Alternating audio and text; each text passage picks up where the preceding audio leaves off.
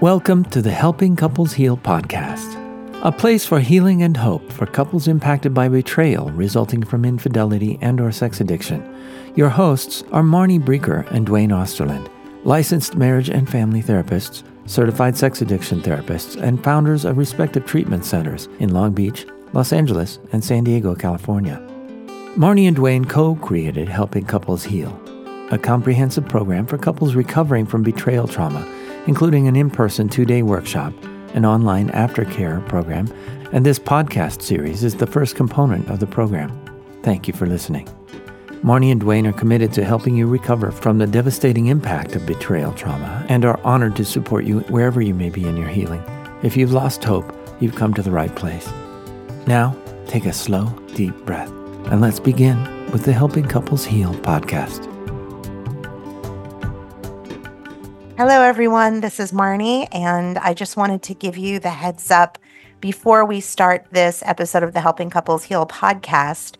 After we recorded and we went into editing mode, we realized that Duane's audio was off. So we had our editor work some magic, and we think that we were able to get it to a place where we could release it rather than have to toss this and re record, which would then prolong the time that we would put out another podcast. So we hope that you will forgive the poor audio quality and we have resolved this so that we will not have this issue again.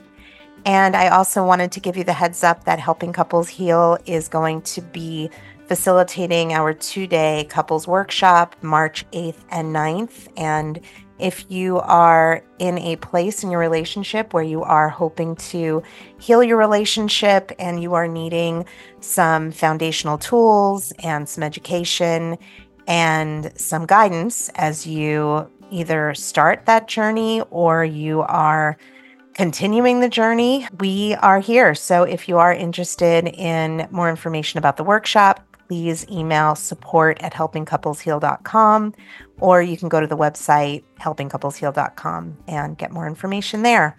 So we hope you'll enjoy this episode of Helping Couples Heal. Thanks for listening.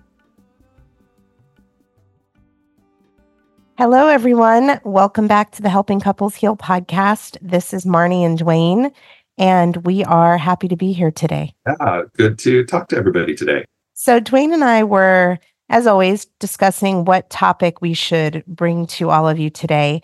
And we are always wanting to meet the needs of our listeners. So when we get requests and they're the same requests from different people, we know that these are things that are universal concerns or issues. And those are the things that we want to address so that we're talking to a wide range of people out there who have the same concerns.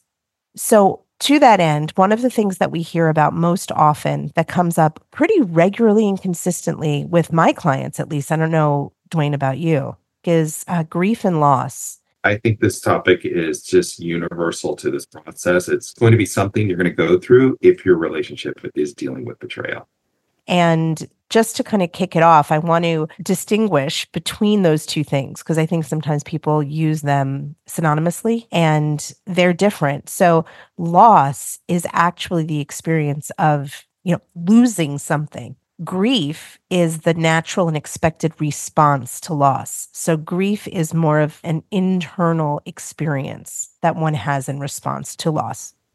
Yeah, and there's so much to lose in the relationship. I mean, it's just devastating. That's part of it. I mean, I was thinking about this as you mentioned talking about this topic. And one of the things that came to me was, you know, there's stages of this. In the beginning of the relationship, there's the shock and the overwhelm of this new information, if that's where you're at in this moment. And that just kind of engulfs everything. And then as you move through this process, you get to that loss and then that grief. And it's just overwhelming and it's um it's just really really sad. And it keeps coming back right? We look at grief like you just said there's stages of grief that have been identified in the psychology field. And i think most people no matter what they're grieving they want it to be over at a certain point. And typically there is a natural and to the intensity of a grieving process for most people. And I'm not just talking here about betrayal trauma. You know, this could be loss of any relationship, it could be divorce, it could be death, it could be a career, um, right? A relationship with a friend, it could, any kind of loss. But the problem or the difference with betrayal trauma is that because of the constant triggers that are out there in the world, it's difficult to sort of move out of the grief process because those triggers can bring back the loss instantaneously. Yeah. And sometimes you don't even realize where those are until you experience them, until you have the moment where you realize, like, oh my gosh, I lost this piece of me. Mm-hmm. Or I lost this piece of the relationship, or I lost this piece of my reality. And then you know that grief comes in and it takes time to walk through all of that.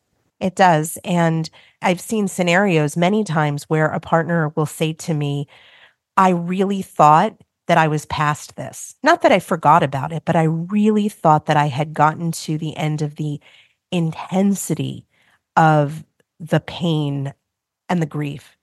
And i was you know somewhere this weekend and I saw something or I heard something. And Marnie, it is if it all just came right back. It was all like yesterday again. And then there's a sense for them again of loss like, oh my God, I'm losing maybe my healing, right? I'm losing what I thought that I had gotten that's taken me so long. And so this topic of loss just when it comes to betrayal, it's huge. And I do want to say, before we really move into it anymore is that betrayal creates loss in every area of a partner's life, but it also creates loss for the betrayer. And I think often when we talk about grief in this process, you know, in the betrayal trauma process, I think that that gets lost a lot of times is that the betrayer is often experiencing their losses. I will say the partner is typically way more aware of the loss and I think the betrayer, because of his or her own process, especially in the beginning around denial and being highly defended and not recognizing the massive destruction that's occurred as a result of the betrayal, I think they're not as in touch with their own losses. I think that comes a little bit later for them. But those losses are also huge. I was going to add on to that, that oftentimes what I see when I'm working with clients is in the beginning, it's about survival, right? It's about just the the trauma, the how do we live our lives now? What are we going to do? And what's going to happen? And how are we going to get help? And what's the next steps? And that just engulfs everything. And then as that starts to settle a little bit and they get some structure in the relationship, that's where I see the losses come to the surface. And then later on, if the person who's done the betrayal is really doing their work absolutely they're going to have to deal with these losses as well. And they'll be different for the betraying partner versus the betrayed partner. And hopefully, if they're doing the work, they're going to make room for each other through that process. But it takes time to get there. It definitely takes time. And I think the losses are so great for the betrayed partner that the pain of that and the overwhelm for the betrayer at, at, a certain time, typically in more in the beginning stages, and it could even go into like that second stage of healing where they still don't have the ability to tolerate that level of pain, hearing the level of pain that was caused by their acting out. And that can leave the betrayed partner feeling very alone. And I think one of the most important things that we are able to share with all of our listeners is that we believe very strongly that until a couple is able to grieve losses together, it's pretty much impossible to create a shared vision of the future. Because when you don't agree on what's happened, then it's going to be very difficult to agree on what is going to happen and what the future will look like. But the grieving process is going to take time. And typically, a couple doesn't come together in the aftermath of betrayal and immediately start that process together. There really needs to be this individual grieving process that each goes through. There has to be a sense of safety in order for us to really embrace loss and grief and if the relationship isn't safe enough, then that process to do that together is really really difficult. I was thinking of some of the times when people feel grief one of the examples was um, you know someone goes to the beach and you know they used to go with their partner to the beach. They used to enjoy that process together. And now they go to the beach and they're triggered and they're overwhelmed right and so they deal with that. Then maybe as they're doing their work they go back to the beach again and maybe the trigger isn't as strong but this is where they then realize the loss of this when their nervous system is a little bit calmer and they can sit with that space. And that's a lot of times where i see partners you know on both sides of this start to experience that loss in a deep way. It's like they realize like oh my gosh this has changed for me. It's not the same anymore. This idea of what we had is not what we thought. I mean the beach is one example because you're right Duane these things happen all the time and especially in the early stages when the nervous system is so stimulated overactive and hypervigilant, a betrayed partner can go to the beach and have this sort of assault to his or her nervous system, get through that and go home and sit down to watch a movie. And then a scene comes on that's triggering. And then right there again, the nervous system gets assaulted. And so for a betrayed partner, his or her brain has changed after betrayal, right? His or her nervous system and brain has changed, and the world as he or she knew it is no longer the same. And that's really important for the betrayer to acknowledge because there's often a very distinct reality for the one who's done the betraying and the one who's been betrayed.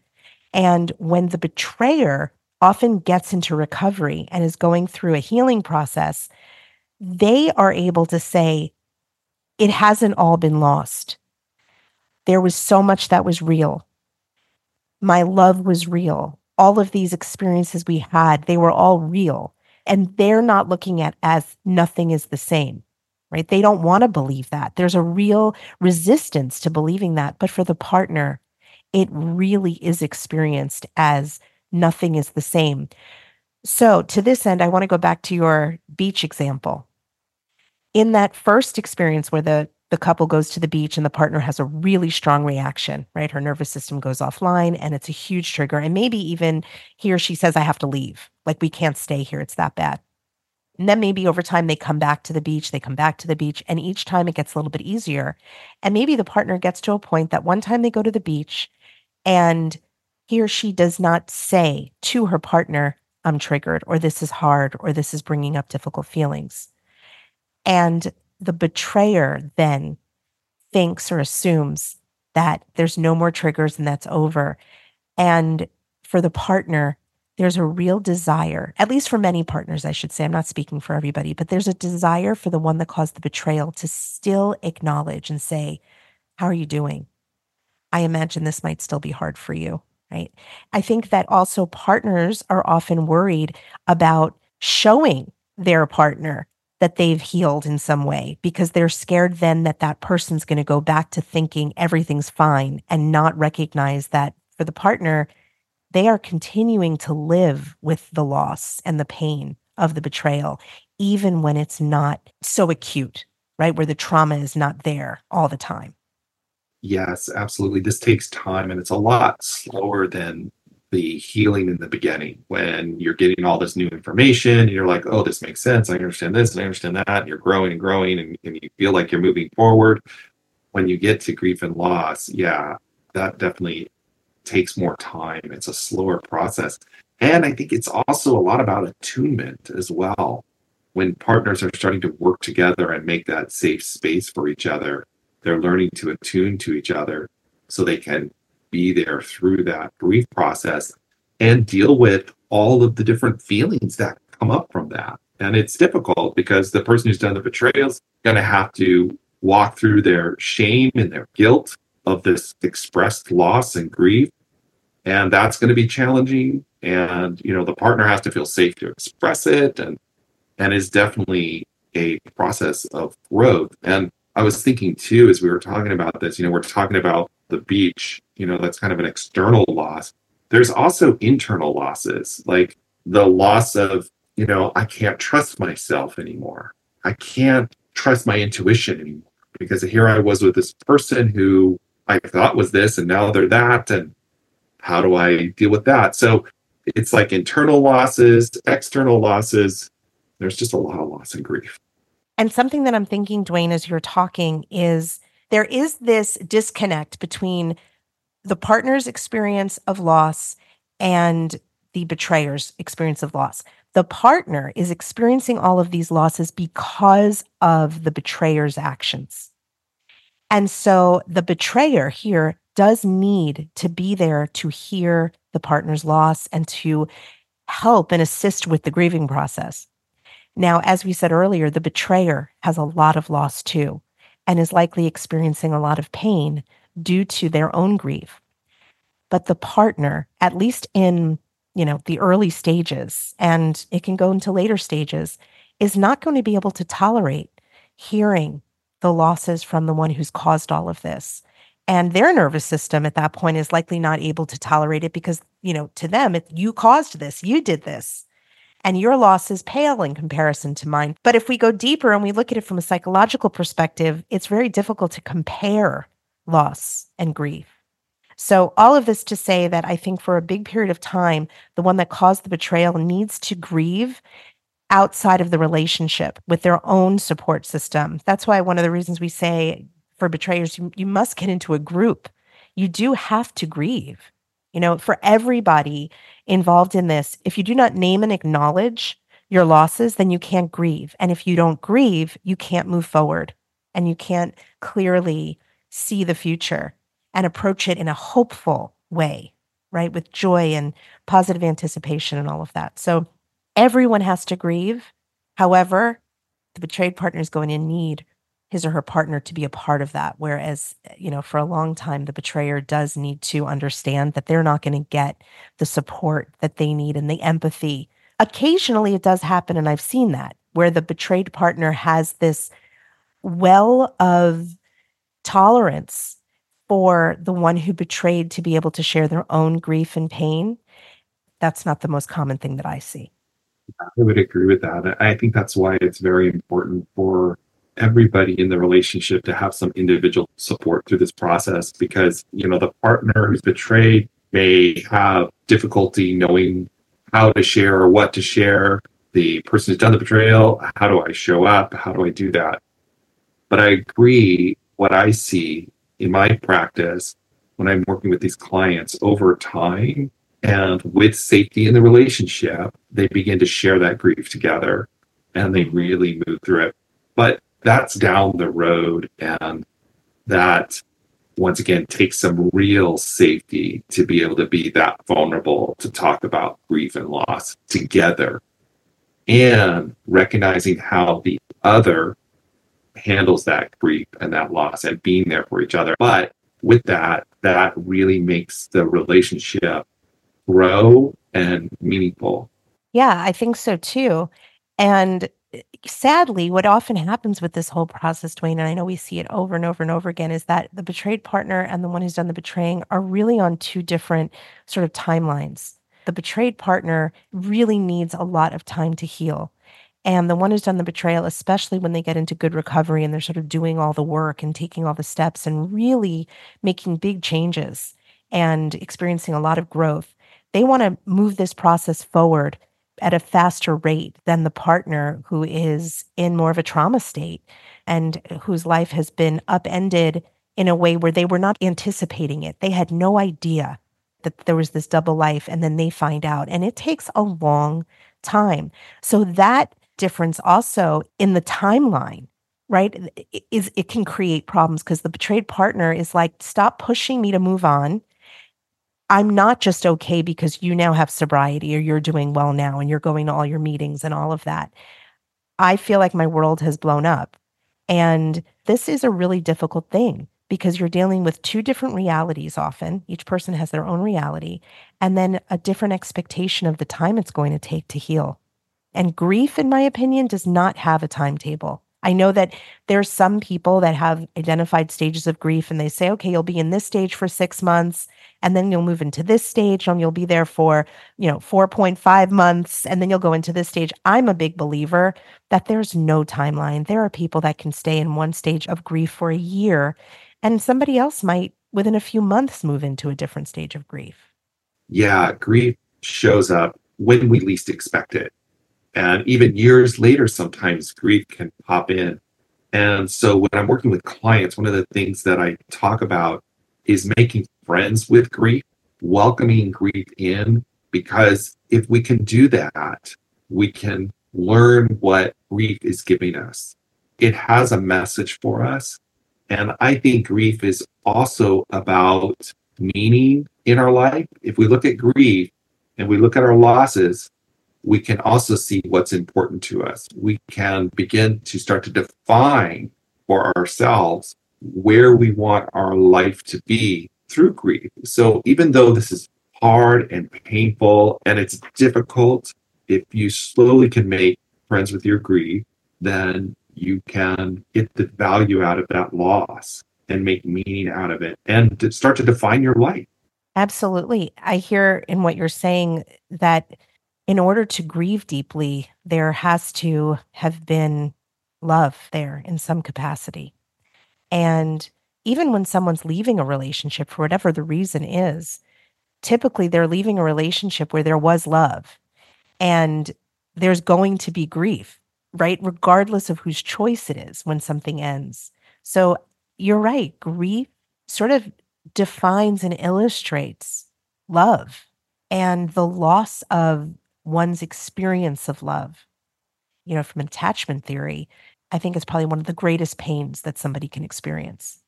It's so hard. And I don't think we can understate that process. But I also want to say on the other side of that, I want to give people hope too, because when we're engulfed in grief and loss, it can feel hopeless. It can feel like there's no pathway out of this. And I want to say that there is as you walk through it together.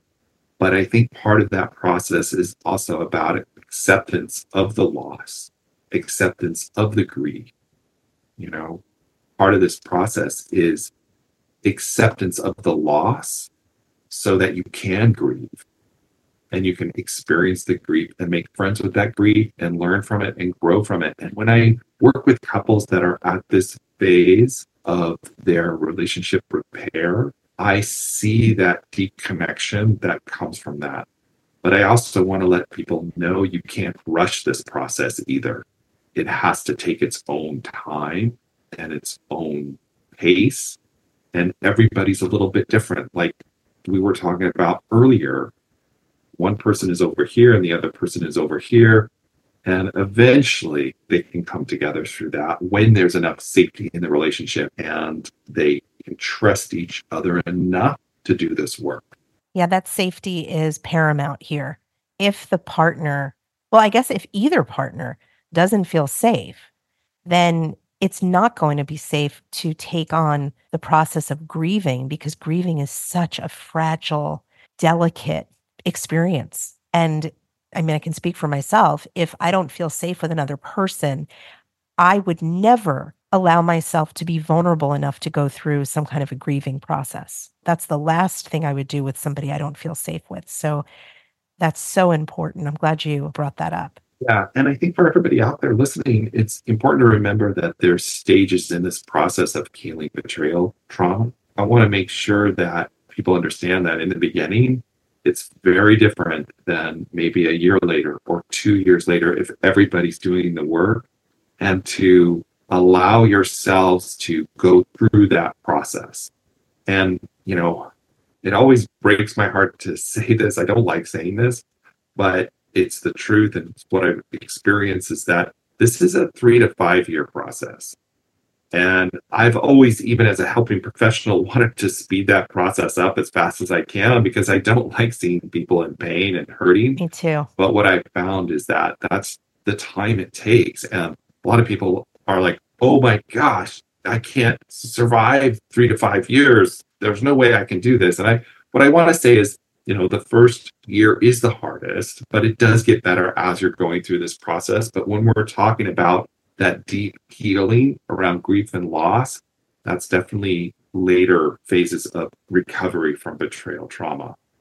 And you just sparked in me the this realization again that when you said, you know, usually after the first year it gets better, I want to acknowledge all those people who've experienced treatment induced trauma and they've come in to get better and that year turns into several years because they're actually not getting the help that they need and they're not healing. So then let's say four years in, they find the quote unquote right therapists or right professionals to help them.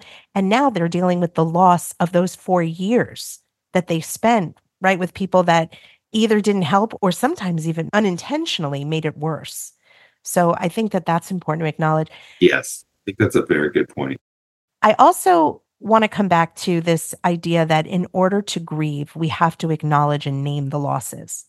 And so, to that end, I want us, Duane, to share some of the losses that we hear over and over again, right? There's some universal losses that we hear from betrayed partners, from those who've betrayed. And I want to name them because it's important that you're able to name them. And sometimes we don't even recognize until we hear it that we're grieving something or that we've experienced a loss. So, let's share some of these things as an example, um, losing the relationships to other people, certainly the relationship to oneself, the loss of dreams, the loss of a vision of the future, um, the loss of external support, like the people I once trusted, especially my partner, I can't trust anymore. And often a betrayed partner is holding the secret because of all of that shame that, you know, we've talked about in other episodes.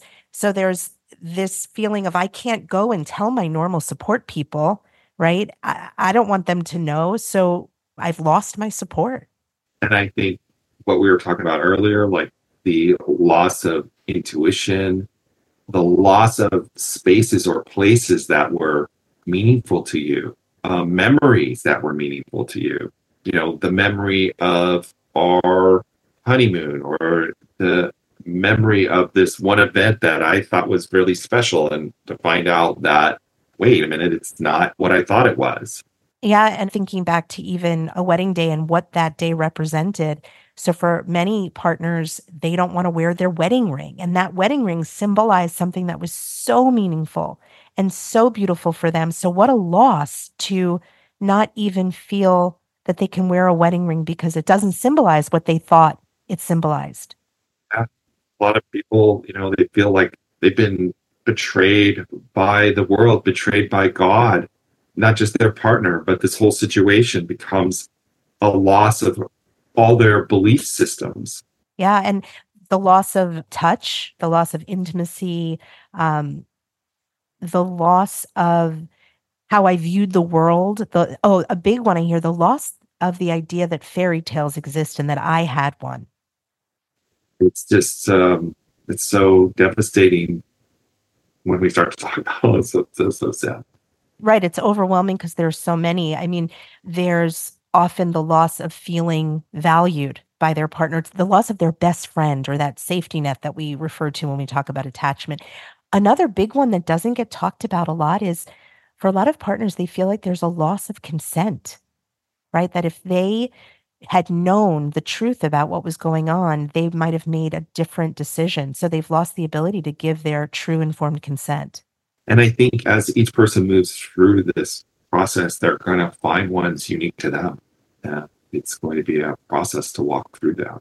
But like you said, I think grief does offer the opportunity for tremendous growth. But when we're in it, we're not going to be able to look at it as we're getting gifts through this before we wrap up, I actually want to mention a few more losses because doing this, this actual naming, I think can be number one, very validating for the betrayed partner, but also hopefully in a way that's not shaming, the betrayer can hear some of these and recognize maybe what they have heard from their betrayed partner or even contextualize what they have seen right? Like they might be able to hear some of this and then recognize, oh my God, yeah, that's what my partner has experienced. So the loss of parenting in the same way that you parented before because while the one who's done the betraying often believes and says, well, what I did, my double life wasn't about my ability to parent. I'm a good parent still. But to the partner, everything has been impacted by the betrayal. It's like if I can't trust you in this area, I certainly don't believe I can trust you in this area and with our kids.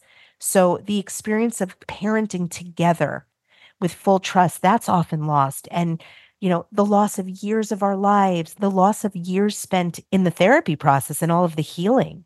For many people, the loss of mental and emotional stability. And that can really be for both partners in the relationship. And, you know, like you said, Duane, the loss of memories. I mean, for many people, there's a loss of how they viewed sexuality as part of their life, right? Things that they might have enjoyed before, they're no longer able to enjoy. You know, they are looking at sex in a different way now. They look at sex maybe from a lens of ugliness as opposed to something that is beautiful. Many partners say that they recoil with touch. They don't they they want to be sexual, they want to have intimacy. And on this end, also the betrayer sometimes has a huge sort of annihilation of their relationship to sexuality and what sex meant. And now they are scared of sex and, you know, there's so many issues around the loss when it comes to sex and intimacy. And as we say all this, I also want to leave people with hope that there is a way to move through this, getting good support that understands this process can help you move through the losses and the grief. Um, there is a way out. And working couples, I've seen them get to the other side of this. And I've seen relationships that have a depth to them that even before all of this happened, they never had that. And so, even though it's painful and I wouldn't wish it upon anyone, there is a way through it and there is meaning and depth at the other side of that. And I guess that's the, I guess that's about resilience and going through that process. And I also want to say whether the relationship stays together or doesn't stay together, we can move through this process. Just to throw this out there, we do 100% believe the couples can heal. And the reason we believe that is because we see it. Duane and I would not do what we do if we didn't see this healing. But the reality is that there are lots of relationships that aren't going to heal together. And in those situations, the betrayed partner likely will not have the support of the one who's betrayed to help them with their grief, but they can still heal in their own experience of grief. They do not need the person who's betrayed necessarily to grieve with them if they're not going to be in the relationship. But if you're going to stay in the relationship and be together and again look towards the future, then that person, the betrayer, does need to play a role in helping their partner process the grief. So everyone can heal, but it will look different based on where you are in this process. So, the takeaway for today, you guys, is there are a lot of losses to grieve. And when you actually name them and when you acknowledge them, that's when you can grieve. And when you can grieve, you can move through it and then look towards the future. So, there's a lot of hope, but it's a process and it's a painful process. And it's one that um, does require willingness and some resilience and certainly a great support network. So if you do not have a really amazing support network, we encourage you to build that for yourself because it takes a village to get through all of this. And um, I'll just leave you with this one little homework assignment. If it fits for you, I would encourage you to sit down and make a list of your losses, right? Even if you don't do anything with it yet. I mean, you might want to bring it into your own therapist or coach. You might want to talk about it with your partner, but you don't have to. Just sit down and make the list of your losses because, again, giving them attention, saying, I see you, I know you're there, that acknowledgement allows the grief process to start. And when you're in the grief process, you are moving. It might feel like it's slow as molasses. It might feel painful and you're stuck in the muck, but you're in the muck right you're not still on the on the on the land looking across the muck and saying oh god how am i going to get over there once you're in the water it might be mucky and dirty and ugh, all of that but you're in it and you're going through and eventually you're going to get to the other side we will All right, everybody. Thank you so much for joining us today for another episode of Helping Couples Heal. We wish you all peace and gentleness with yourself. And we look forward to coming back soon and talking to you about some other topics that hopefully will be helpful in your own healing. Thank you all for listening. All right, we'll see you soon. Take care. Thank you for listening to the Helping Couples Heal podcast, where your healing is the number one priority. If you'd like additional resources about betrayal trauma or to learn more about the workshop, please visit helpingcouplesheal.com. If you're finding the podcast helpful, please support Marnie and Duane in continuing to reach others impacted by betrayal trauma by leaving a review on iTunes and sharing this podcast with someone you care about. Once again, thank you for listening. We're grateful for your trust and look forward to continuing to support you on your journey of healing.